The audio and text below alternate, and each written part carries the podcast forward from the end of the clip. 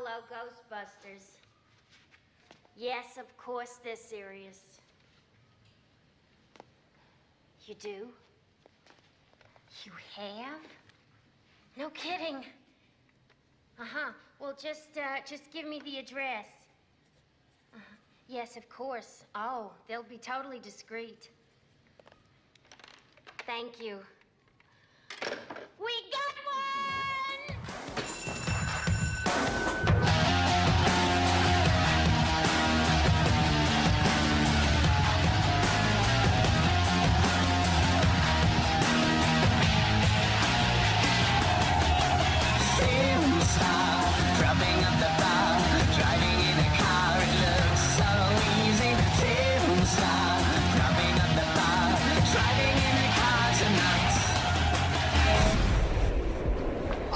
my comedy! Hello, hello, and welcome to another episode of the DTF podcast. My name is Sam Norton, and yes, today we are talking about the Ghostbusters, both past, present, maybe even future. And how much controversy can a bunch of ghost busting men and women create? We'll get into that too, because apparently it's a fucking lot.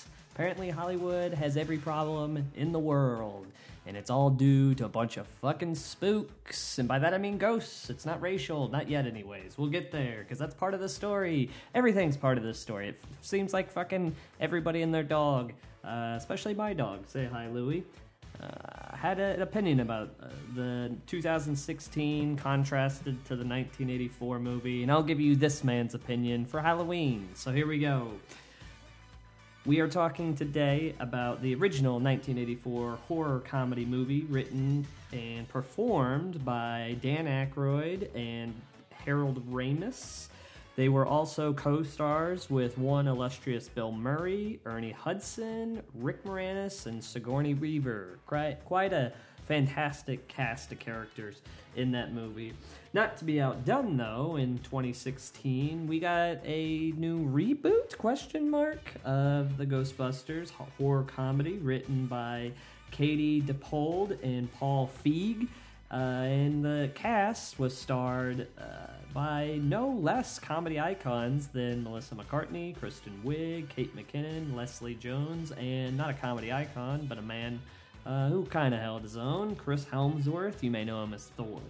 In 1984, Ghostbusters was an original passion project from SNL uh, alum Dan Aykroyd. With his fascination with supernatural and paranormal activity, he grew up in a family that was about seances and supernatural activity, so that was part of the reason he came up with this very, very, very original concept. And by very original, I mean it might be an homage, straight or straight downright theft of a 1946 comedy called Spookbusters and or a homage slash ripoff of the 1937 Disney short Lonesome Ghost. Very similar in idea, not execution per se, but it's uh, it's, it's pretty close. A bunch of ghost hunters going after. Uh, now, in the original version, uh, Dan Aykroyd did write the part of Dr. Venkman, played by Bill Murray, for John Belushi, but unfortunately he died before they went to production of Ghostbusters, ironically. And so they cast uh, Bill Murray to much of the dismay of nobody, because Bill Murray does a fantastic job as the scumbag con artist known as Peter Venkman. Uh, Ghostbusters, the original 1984 version, did uh, it was made for thirty million dollars, and through the box office back in that time, it made two hundred ninety-five point two million dollars. So, if you can say anything, uh, maybe it wasn't a great movie to some people, maybe it wasn't funny to some people, but what you can't say is it wasn't a huge box office success, especially for that time. Now, the 2016 version was made for $144 million and made 229 million roughly. Uh, now, what you can say about that movie is you definitely uh, can say that it wasn't uh, wasn't that much of a hit. I mean, it doubled its money almost, but uh, made a little bit less than the 1984 version. So uh, now it is reflected in most critics' eyes that the 1984 version is a fantastic comedy. In fact, the AFI, the American Film Institute, ranked the 1984 Ghostbusters as one of the top funniest comedies ever made. In fact, it made number 28 on the funniest comedies of all time. The 2016 Ghostbusters, however, was uh, released to not much fanfare uh, in the hopes of building up like with any movie, uh, a little bit of excitement and buzz. They released a trailer of the 2016 Ghostbusters on YouTube. And much to the dismay of the producers, executives, directors, and actors, a flood of controversial uh, opinions started to come out through comments, blogs, tweets, and every other social media platform possible. Uh, within the first day, there were 12,000 likes. However, there were 1,300 dislikes. Uh, much to do around a lot of sexist and racist connotations behind all the hatred and dislike. Now, there was a lot of flood against uh, the new movement that's been happening in the film industry against reboots, remakes, and nostalgia chasing, which a lot of people thought that this was, but it would be unfair to deny that there were racial and sexual connotations, which we will get into. Now, I wanted to play a clip. We're going to kind of review both movies for people who have been involved or seen the movie uh, or have an opinion of themselves. Uh, we're going to start with the 1984 Ghostbusters, maybe one that people are more maybe maybe they're less familiar with, but they've actually seen it. For some reason, this is a weird thing to say, but I think most people are less familiar with the 1984 version, even though they saw it. Whereas the 2016 version, I think people are more familiar with it just because of the backlash and craziness, but not a lot of people saw it. I literally just watched it yesterday while recording this. Uh, I was like, oh, let's do Ghostbusters for it's to be Halloween. Whenever you're listening to this, maybe it's fucking, I don't know, Easter. But while I'm recording this, it's for Halloween. So I was like, let's watch Ghostbusters. So uh, that was quite a while after the release date. Uh, I actually went to a video store and rented the DVD. Uh, but let's talk about the Ghostbusters, the original 1984 version. I'm going to play some clips that we can talk about and, and then kind of dive into the movie itself. Uh, a couple of clips. I'm going to play one of my favorite scenes and talk about why I think the comedy is funny in that. One of them uh, at the very beginning is Ghostbusters go on their first ghost busting mission, uh, technically, with their proton packs and stuff to catch ghosts. And they are about to head up an elevator, and a man sees them and goes, Oh, that's weird. And then the next one is just a famous uh, clip of the movie where they mm, are in trouble with the EPA uh, which is played by Walter Pecker.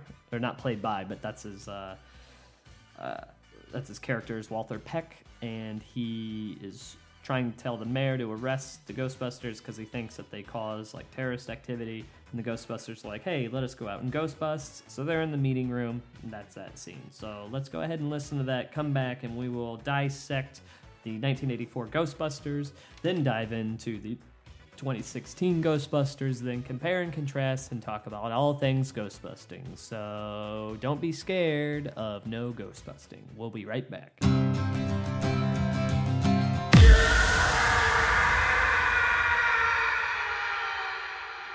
What are you supposed to be? Some kind of a cosmonaut?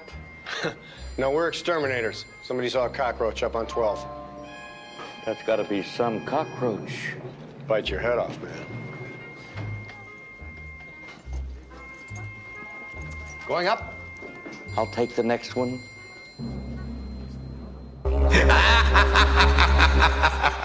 These men are consummate snowball artists. They use sense and nerve gases to induce hallucinations. People think they're seeing ghosts. And they call these bozos who conveniently show up to deal with the problem with a fake electronic light show. Everything was fine with our system until the power grid was shut off by Dickless here. They caused an explosion. Is this true? Yes, it's true. This man has no dick. Jesus! Hey, break it up.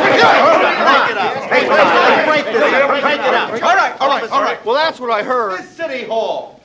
Now, what am I going to do here, John? What is this? All I know is that was no light show we saw this morning. I've seen every form of combustion known to man. But this beats the hell out of me. The walls in the 53rd precinct were bleeding. How do you explain that? Good afternoon, gentlemen. Oh, Your Eminence.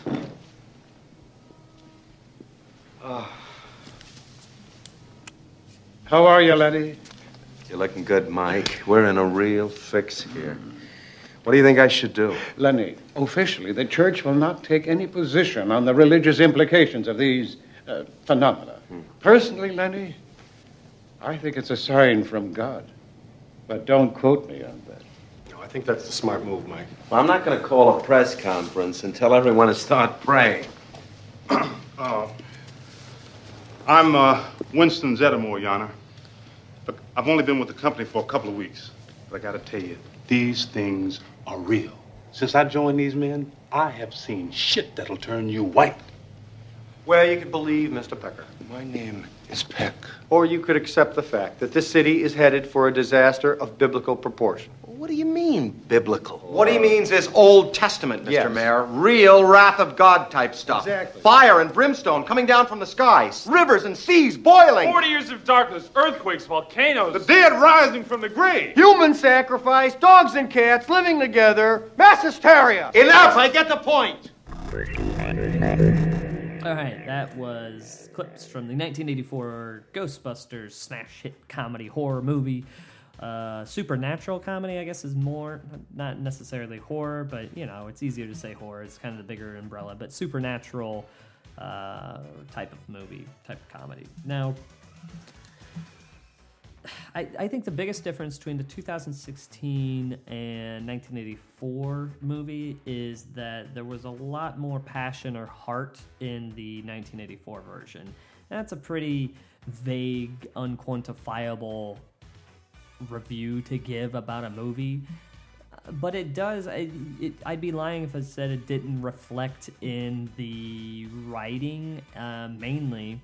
Um, and the, the acting and jokes it's it's whatever but the, the writing mainly showed a real respect and reverence and kind of uh, uh, real passion i mean I can't, I can't think of any other word but other than passion behind it. And it's because it was a project by dan Aykroyd and it resonated through his writing that he did with harold ramis. I think harold ramis got behind the idea but the, the the real emphasis on supernatural and maybe how to bring uh, that movie to life and the mythos and the, the the culture of the movie and just the real environment of the movie was played out by Dan Aykroyd because he it, it was almost like a fantasy that he wanted to live. Like, oh, I, I want to catch ghosts. I want to talk about Zuul and Gozer and all these weird arcane gods and goddesses from back in Camarian times and weird shit that you know so only someone who's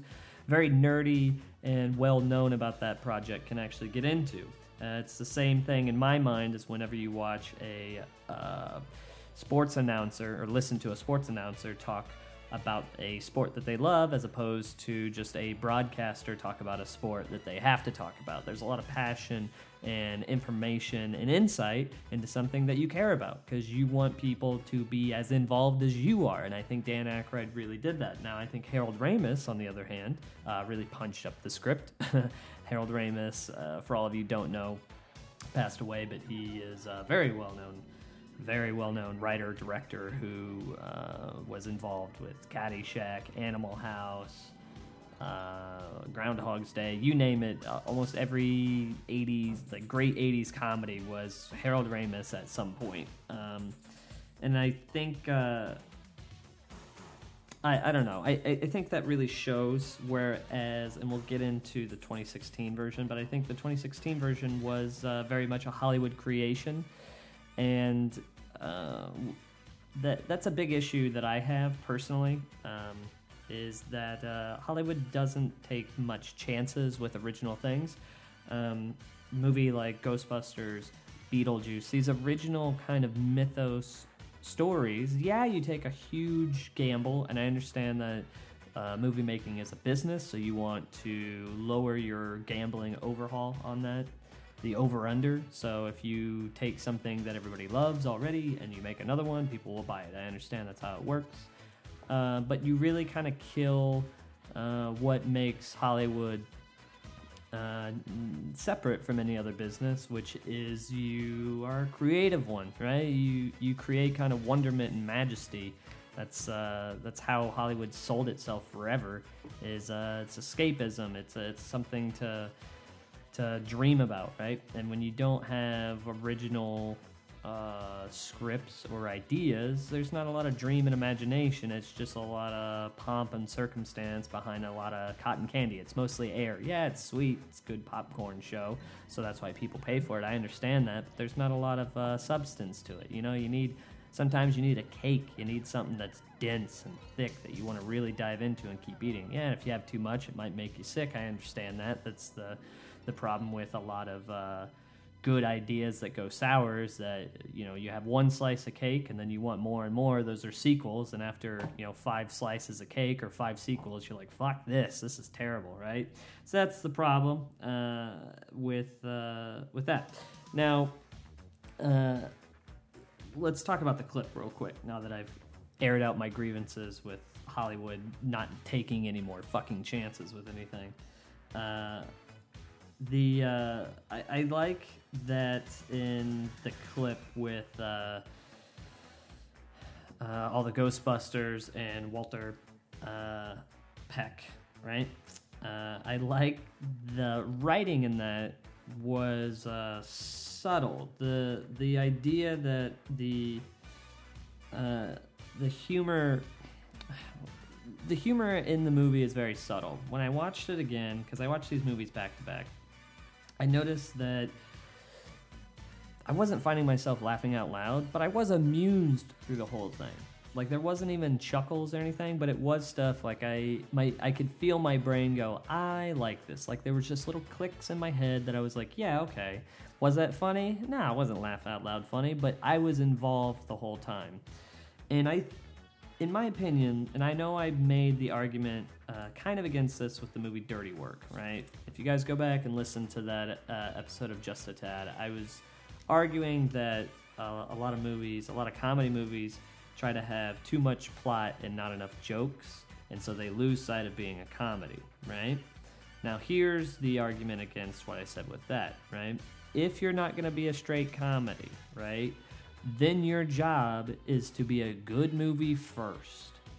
And I think that's where a lot of movies uh, that are in the comedy genre fall short. Uh, and I think that's the argument I made against Trainwreck. I'm not meaning to shit on that movie again. I'm not going to. But that was the argument I made about Trainwreck, because it was trying to have its cake and eat it too. It was trying to be a really, really funny, quippy comedy with a bunch of funny things that people say here and there and boom, ba bop. Uh, and at the same time, it was trying to be a serious, uh, romantic. It was a romantic comedy, but it was trying to be like a serious. You know, people die in it. There's huge arguments in a relationship. Whereas this movie, I think what it did uh, wonderfully is it never lost sight of what it wanted to try to be, and I think that's. Uh, I, I think the humor in the movie can be attributed, if I could be so bold, to Harold Ramis. I think the heart of the movie can be attributed to Dan Aykroyd, meaning that it, it never lost sight of what it was, which was yes, it was a silly movie. Thank you, Harold Ramis, but it was very serious about its world that it was in. Never made fun of whoa, what the fuck is a ghost doing here?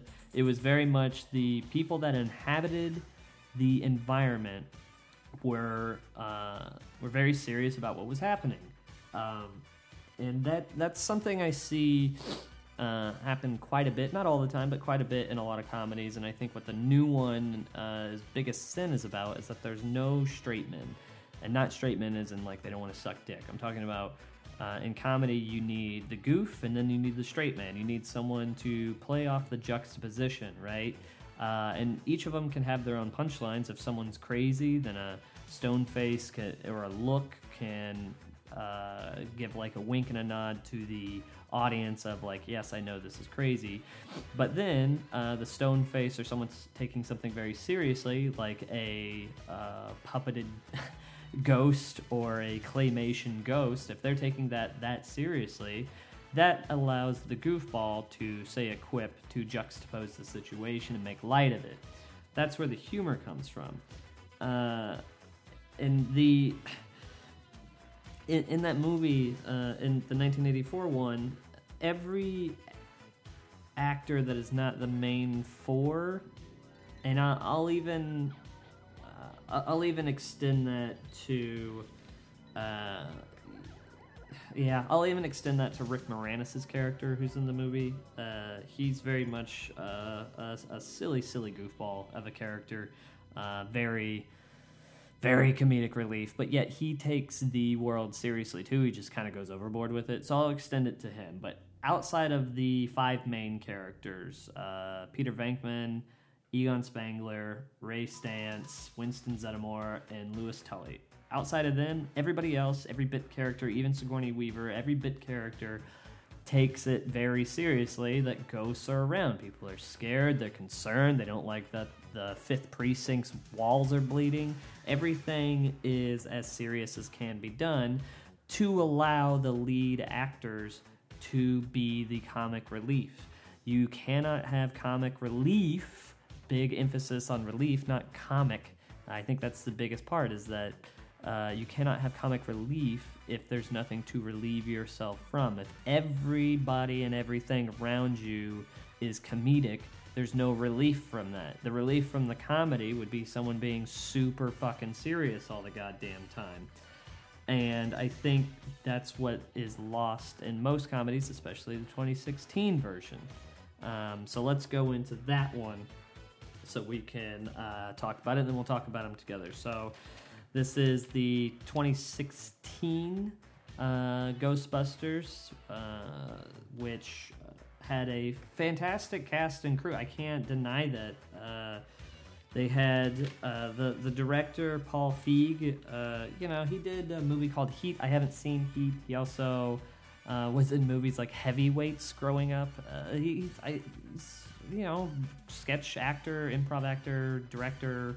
Uh, he's he's done enough comedy to be confident about it. Uh, but I think where the most talent lies and is in the cast, which was uh, we'll get into it, uh, the most controversial part. But uh, these these are really heavy hitting, uh, present day uh, comedic actors, actors and actresses. Well, mainly just actresses, I guess. Now that I'm looking at it, uh, which was the controversy. That's how dumb I am. That I'm like, oh, actors and actresses. No, just all actresses.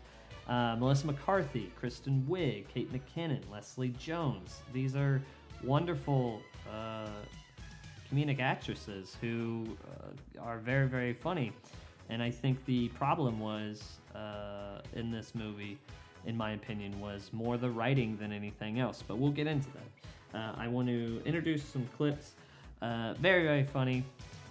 Uh, in certain cases, very, very dull in other cases. Uh, and I'm gonna, we'll, we'll play this clip. Uh, this is where Kristen Wiig's character, Erin Gilbert, she gets fired from her job as a tenured. Well, she was going to get a promotion as a tenured teacher. They uh, end up firing her because she likes ghosts, which is kind of a weird plot hole, but whatever. It's a show about. It's a movie about ghosts. Who gives a fuck? Let's just move the plot on, right? Uh, and then Melissa McCarthy, Abby Yates, and Kate McKinnon, Jillian Holtzman. Uh, they also get fired from their job at a uh, college. So these are th- these are those scenes together um, showing how they kind of have to move to become the Ghostbusters. So uh, listen, we'll come back and uh, talk about Ghostbusters and dissect it until it becomes a ghost. We will be right back.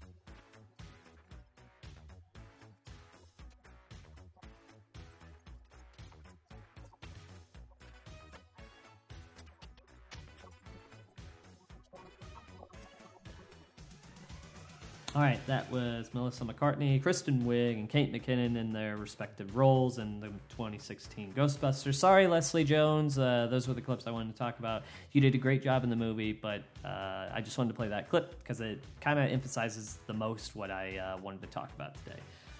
Um, so before before we get into all the controversy, you know what? Let's get into the controversy so I can talk about my real thing, my real problem with this fucking movie. All right, so for all of you don't know and been living under a rock this year, uh, one, Trump uh, has been running for president, uh, so welcome back above ground. Uh, Hillary Clinton is apparently the most evil monster ever to run for president, and uh, in 2016, the Ghostbusters were rebooted as women. Oh my god. That was a huge problem. Uh, whenever the trailer came out, people lost their shit. Not only because they were rebooting a beloved uh, franchise, but they were doing it with all women, which some people kind of masked. I uh, so I think some people were genuine about uh, saying this seems like a gimmick that they are having all women, uh, which to a certain extent I wouldn't I wouldn't put it past Hollywood for trying to use diversity as a selling gimmick. Uh, but at the same time, uh, I think a lot of people who were saying that were also masking their uh, their hatred towards women comic. Not hatred. Well, yeah, it's hatred. It got pretty bad. There was a lot of cunts. They had to like shut down the YouTube comments, and uh, they actually pulled the trailers for a little bit because people were just shitting all over it so hard.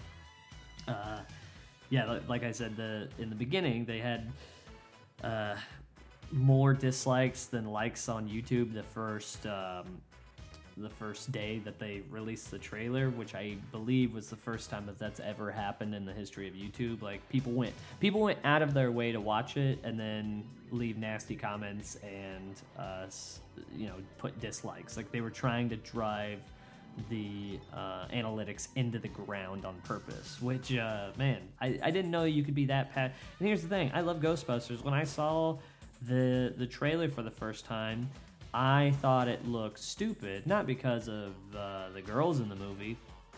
Uh, I thought it looked stupid because of the what I said at the time, and I still hold up to this. Is it looks like the uh, remake of Scooby Doo that they did in the early 2000s. Like the the graphic, everything was neon, uh, and and everything is neon in the movie. It it, it honestly looks like uh, it looks like Joel Schumacher remade uh, Batman and the Ghostbusters. Everything was just fucking neon club kid bullshit.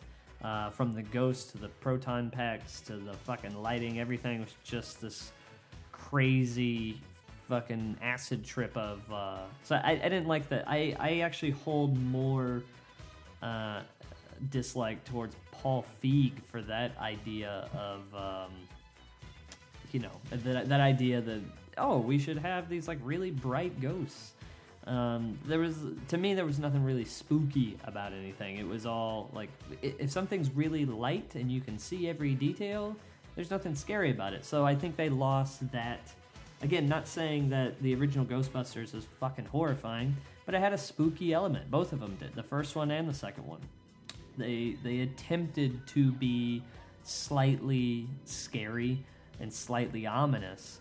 Uh, and this one seemed like they went a little bit more c- cartoonish, which is their right, but I also didn't have to like it, you know.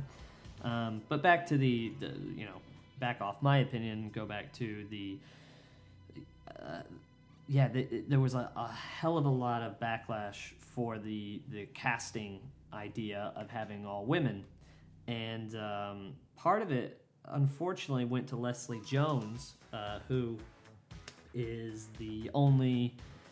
Uh, I think she's the only black cast member. Um, I guess uh, Michael K. Williams, who was on The Wire, is in there, but he's there as a bit part. Like, but she was the only black cast member, and she she got a good brunt on Twitter uh, from all that hatred that started off sexist of saying, you know, women aren't funny, yada yada yada. If you want to talk about women being funny in comedy, go listen to a past episode of Just a Tad that I've done. uh, which you'll hear my my opinion on that. And uh, yeah, it, it quickly turned into, you know, she was trying to defend herself in her movie, and it quickly turned racist because that's how you hurt people. And uh, there was a lot of backlash against it, and it was hard to differentiate from people who were genuinely horrible human beings, uh, people who were just misogynistic or just racist or people who just didn't like the movie. Um, one in particular, I want to give, uh, I want to talk about. I know this is very inside uh, my own head, uh, but there was one person. His name's James Rolfe. He does a show that I'll probably talk about later because he, he's kind of made his own way. He does a show on YouTube, and nobody should care what the fuck he thinks. To be quiet, I love him to death. I watch his uh, YouTube channel all the time, but he's fucking a YouTube guy. Nobody gives a shit about him. Fuck him. You know what I mean? And yet he went on and did a movie review because he does movie reviews from time to time. He's like an amateur filmmaker, and was just like, "Yeah, I'm not going to see this movie. Uh, I didn't want it, and uh, I think that most people, if you don't want something, uh, don't pay for it. You know, if uh, if Hollywood comes out with a movie you don't want, the best way to tell them uh, this movie sucks is don't give them money." And there was a lot of backlash against him. Now it came out I think I honestly think it came out against him that he was a misogynistic, chauvinistic piece of shit, sexist. How dare you? Uh, you know, you have this platform of millions of people watching you, and you tell people not to go see women in comedy do this thing and that and the other. And uh, I thought it was uh, I thought it was a little munch because not once in his review he didn't uh, he didn't mention the fact that they were women. He was just like, yeah, th- this is capitalizing on nostalgic trips, and I'm sick of reboots. He mentioned the RoboCop re- reboot that nobody fucking liked and wanted. And so he's like, yeah, just everybody, don't go see the movie. Then they will stop making uh, these reboots and remakes that nobody wants. And uh, he got a bunch of shit for it. And I, that's when I knew that it hit a tipping point for sure. That they had too much uh, sexist and racist backlash against this movie for no reason. Is that they were just shooting blindly. They were in the corner and like, all right, who's the next person to s- start up? We're going to start punching back. And it, un, you know, unfortunately, was James Rolfe who was just giving a genuine opinion about a movie, and uh, a bunch of people uh, online uh, started retaliating against him, and he got the not as bad as Leslie Jones, but he got on the reverse side the uh, the equivalent of the Leslie Jones type of treatment from uh, Ghostbusters supporters, I guess we'll call them. And they were just, uh, yeah, just real bad with them.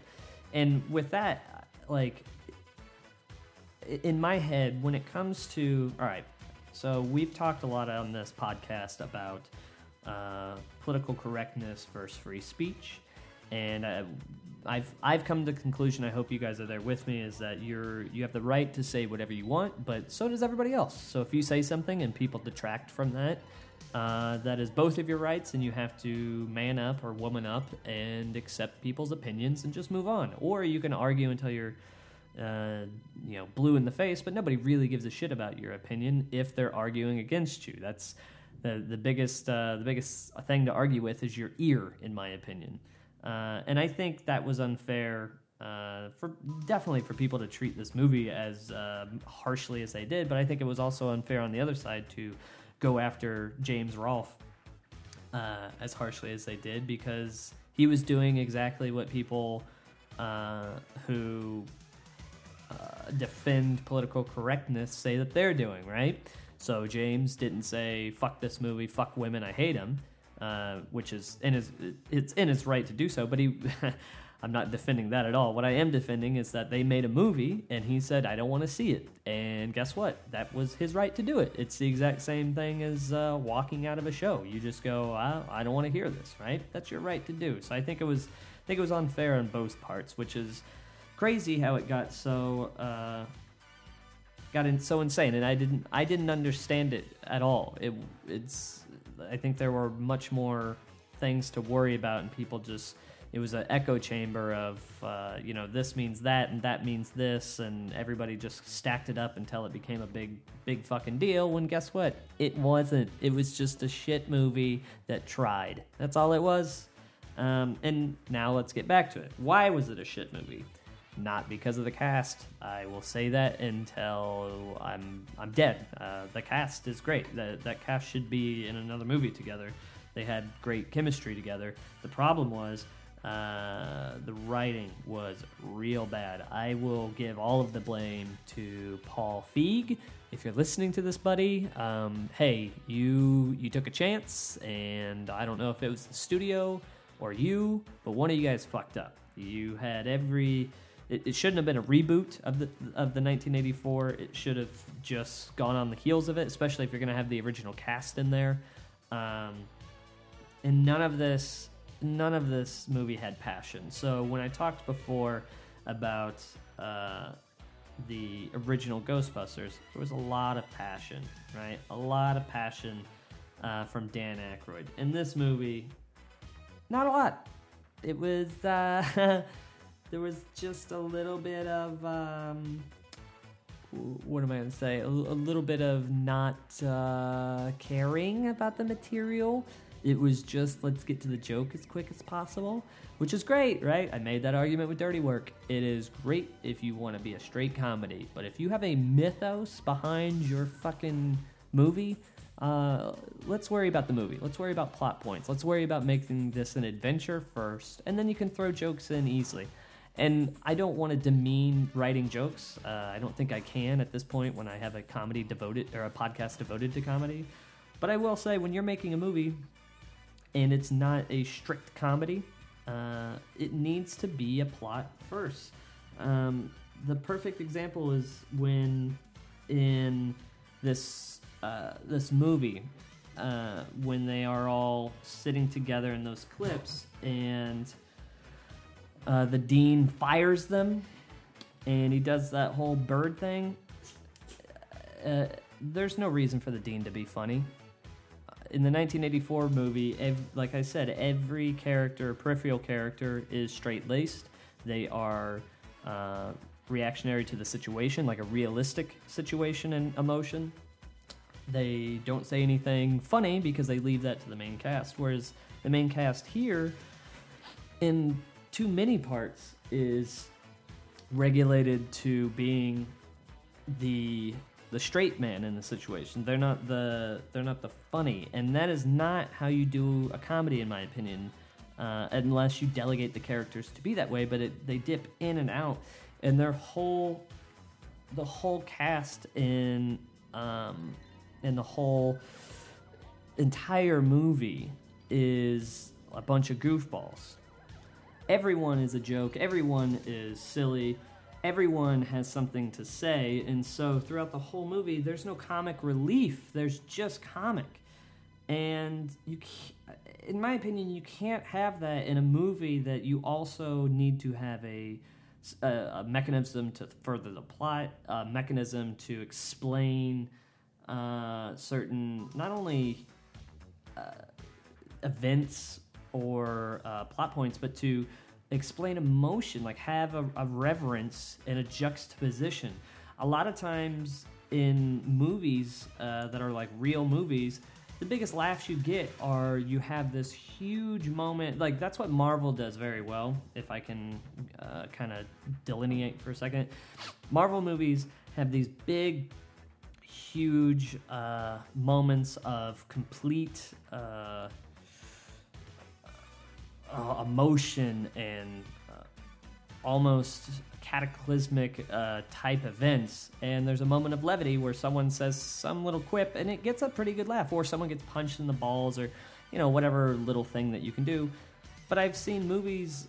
Uh, or I've gone to those like uh, Marvel movies, and the audience laughs like a pretty good laugh. Like I would like those laughs, to be quite honest. Um, but that's because the juxtaposition of the the environment or the emotion next to a, a joke and that's what needs to happen not in all comedies if you're a straight comedy feel free to just be have a bunch of silly people saying silly shit that goes down to the writing But when you have an adventure movie, when you have a split genre movie, whether it's, uh, in my opinion, a rom com, supernatural com, uh, it doesn't matter what com it is. If it's something com, it needs to be that something first, and then the comedy juxtaposes to that because that makes the comedy that much more better.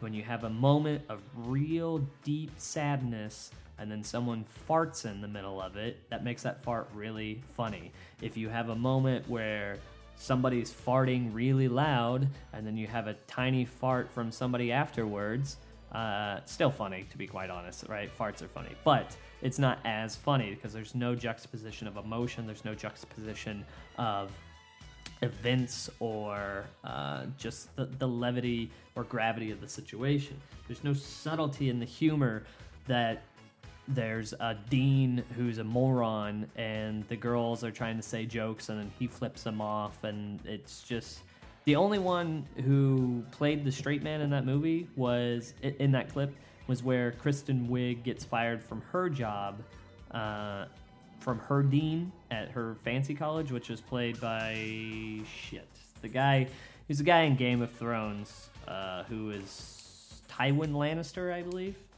but he's straight laced, right? And then you get a little you get a little bit of back and forth between them where Kristen Wiig gets to be awkward and he's very much not having it. He's just like, yeah, go fuck yourself.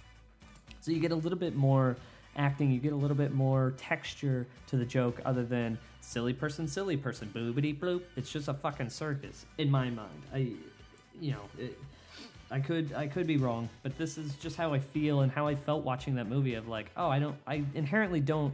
eh, all right, that maybe that was my biggest problem. I inherently didn't care about the movie, and when you're watching a movie, that's not a good sign, right? It's not that I didn't like the jokes. There was a couple of times where uh, I kind of giggled.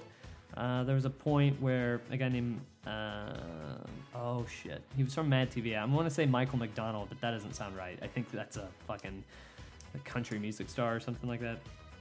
But there was a, a point where he's like, "Oh, don't hurt our theater," and then he screams, but it's like the tiniest girl scream, and it comes out of nowhere. There's no reason for it; they just do it. Uh, that was funny. There was a good juxtaposition there. They didn't set it up; they just did something out of nowhere, and it made me laugh. It was very Monty Python type of like, "All right, that came out of fucking nowhere." So it's not like there was lack of humor uh, in in this movie. It's just that it was, I think it was too much, and not too much humor. Like oh, oh, I'm dying laughing. It was too much. Like they they were trying too hard to be funny, and not trying hard enough to make a good movie. And that was always the biggest difference with me. And if, in my opinion, if you're gonna make a reboot or you're going to do a sequel, what, just give a shit about it. Uh, Paul Feig, I watched an interview right before I started recording this, and he said that somebody else approached him to do the movie. Um, so somebody, uh, like one of the executives, approached him to do the movie, and he was like, "Yeah, I was a huge fan of the movie. I saw it opening day when it first came out."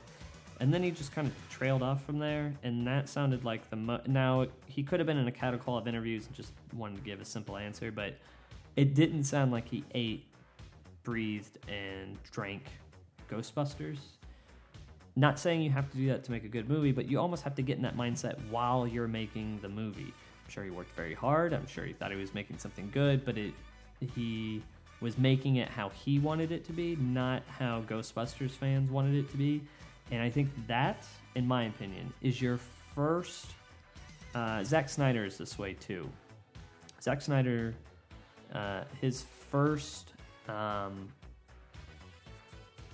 when he's making the reboots of uh, Superman, Batman, all that stuff, he's making what his vision, like what he wants that universe to be, right? When you set up a universe or a mythos, he- the both of those guys were setting up what they want it to be, right? But when you're rebooting a beloved thing or redoing a beloved thing, uh, and I'll even give George Lucas uh, the same treatment this talk.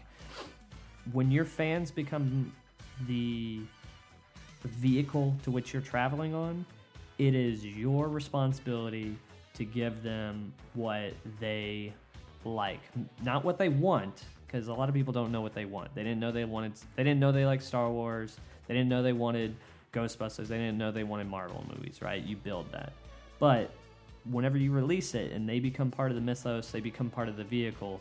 Your job is to think, what do they want, not what do I want, and that um, I think that is the that is the responsibility and the crutch that reboots, remakes, and sequels have to f- follow to be successful, or to not shit in the face of people who enjoy their stuff. Right? When you come up with a brand new idea, like when Beetlejuice came out, you can do whatever you want, right? Because nobody, you don't, you get to follow your own gut instinct of like, this is what I think people will like, and when it works, it works. That's that's the flip side of it. Like you get to do whatever you want, but it's a fucking gamble because some people might not like it. Whereas on the other side is like, well, you have to stick to what they like, uh, but the guarantee is that they are going to like it because you're sticking to what they like. It's when you go off on your own, you think you have more, you have the hubris to think like, oh, I know better than the fans. I'll I'll show them what they want. It's like, no, motherfucker, we know what we like. We like that thing. So couch it in that. There's a reason for that. Um, and so that, that's what I don't think this this movie did. Uh, which you know, how many people thought about this when they watched it? I don't know. I would like to think that's a good portion. People, you know, who went to the movie theater. I went into this movie going like, ah, I might actually like this. You know, I like all the the people involved. I, I like Ghostbusters. Yeah, I didn't want to fucking reboot, but you know, I'll give it a goddamn chance. And I watched it. I'm like, wow, they really fucking dropped the ball. And I feel bad for the ladies involved because they had to go through hell and high water for someone who didn't have a good vision in it. Didn't have what made the, the first one so good, which was the passion of the supernatural and to couch a a joke in the juxtaposition behind something as as gravity invoking as death itself, death, the end of the world, uh, real wrath of God type things, cats and dogs living together. That's where you get the humor is uh, the cats and dogs line. So um, I, I hope in the future that uh, people will uh, give shit a chance, and uh, when given a chance, uh, will respect what the audience uh, would like. You could have done such a better job at this uh, Ghostbusters 2016, in my opinion, to where the women were just as entrepreneurial. I watched this with my friend Emily Galati. She pointed that out. For such a feminist movie, it's very much a uh, emotionally driven movie. Where uh, the first one, uh, let me make this point because we both thought this. Uh, she brought it up, and I, I totally agreed. In the first one, uh, and then we're gonna end on this. But on the first one, the, the the fellas were just entrepreneurs, right? They get fired from their jobs, uh, and then Bill Murray's character, Peter Venkman, who's a fucking con man, like he just does everything for money, basically. Money and pussy is what he's doing it for.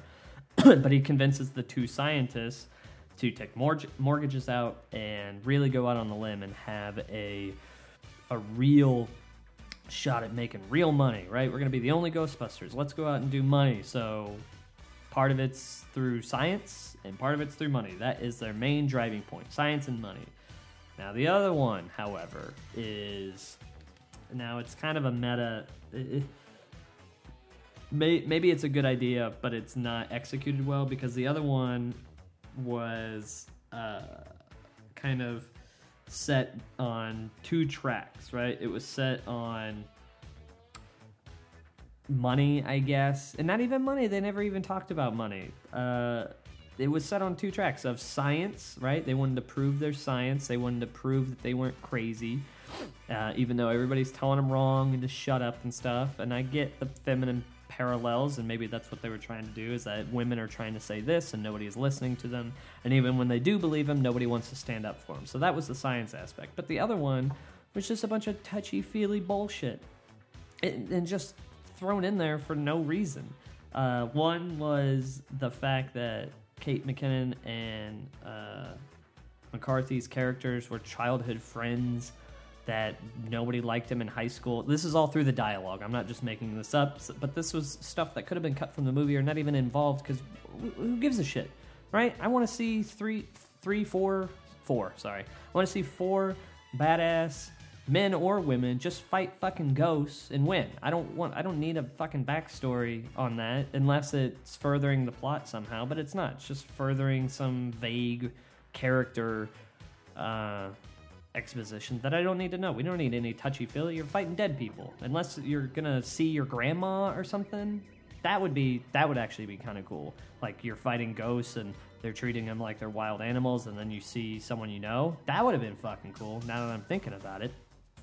But they didn't do that. All right, what they did was Rachel uh, McCartney and uh, Kristen Wiig's character are like childhood friends, and they just don't get along. And so part of this adventure that they're going on, building this thing, is them coming together as friends again because they split apart. Now they're coming back through science.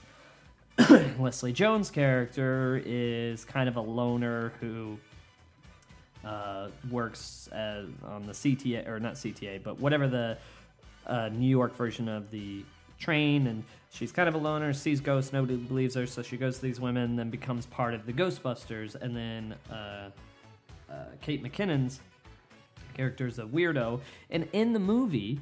Towards the end, they all go to Cheers, and she talks about she. And I get that it was supposed to be funny because she's a weirdo, and you don't think she's emotional, but it wasn't because she just gets up and she's like, "I've never had a family before, and I've only studied science, and you know, I feel like you guys are my family." And it's like, all right, great.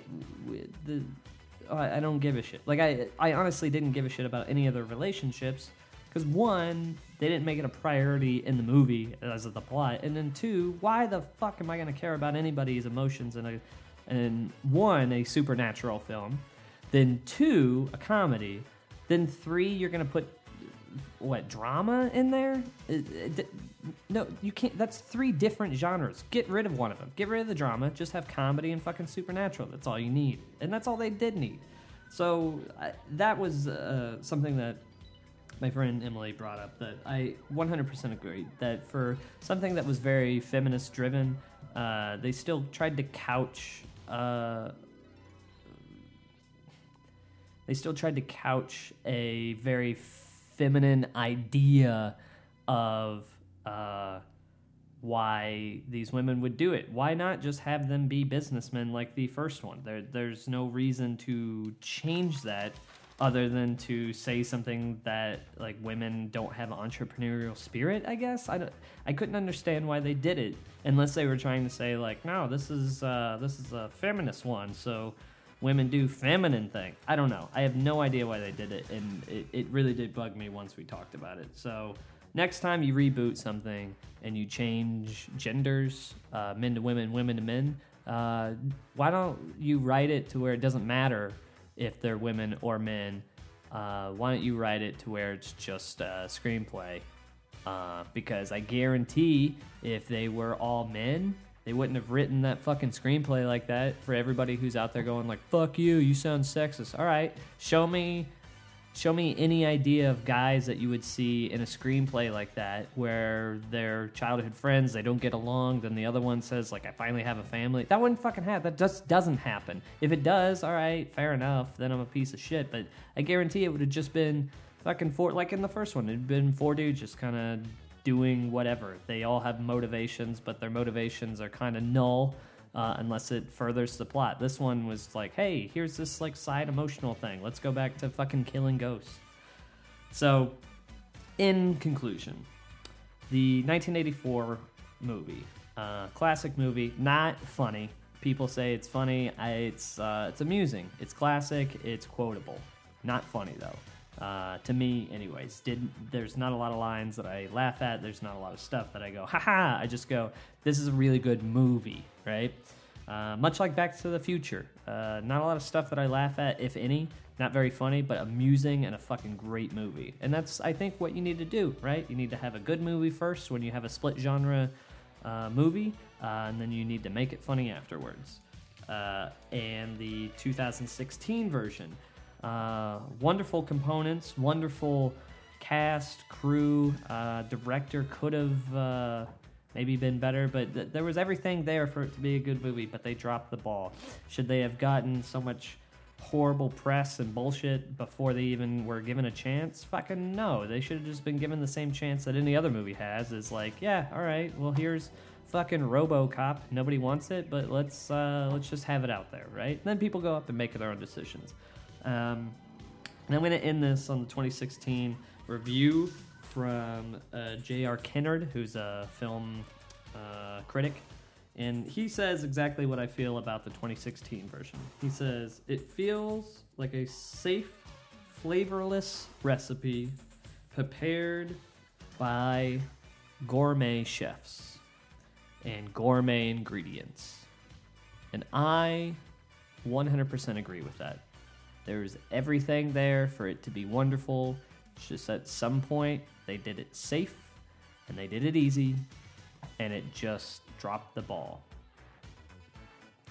And on that, I leave you and say, remember, none of what I just said fucking matters. I'm just a douche doing a comedy podcast. But it also does matter because I, I want to inspire you to go out and find not only your own comedy, but I'm going to start saying your own art too. All right? We're all in this shithole we call a, a world together. And you know what? If you can't find shit that you like, if you can't if you can't define why you like it and why other people should like it, well, then you're not living life as well as I think you should be. So go out there, try to find something and explain it to somebody else why you like it. Passion drives not only this industry, but it drives life as we know it, I think. Uh, and I think Ghostbusters 1984 with Dan Aykroyd is a good example of that. So please follow me on, uh, you can go to my website, isamcomedy.com, or you can go to Twitter and Instagram or Facebook, all isamcomedy, uh, the letter I, S A M comedy, or just be back here every Tuesday so I can talk sweet, sweet nothings in your ear. Uh, I love you all very much. Please go out, find your funny, watch Ghostbusters, both 1984 and 2016. Both get my recommendation because you may love both, you may hate both, but either way, it is funny people trying to do funny things, and we should support that. So, thank you all very much. I will see you next time. Enjoy your life. I love you. Goodbye. He slimed me. I ain't afraid of no ghosts. That's great!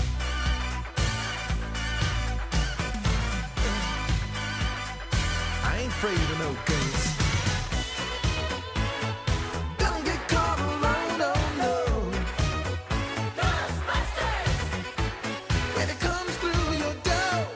Unless you just want some more, I think you better call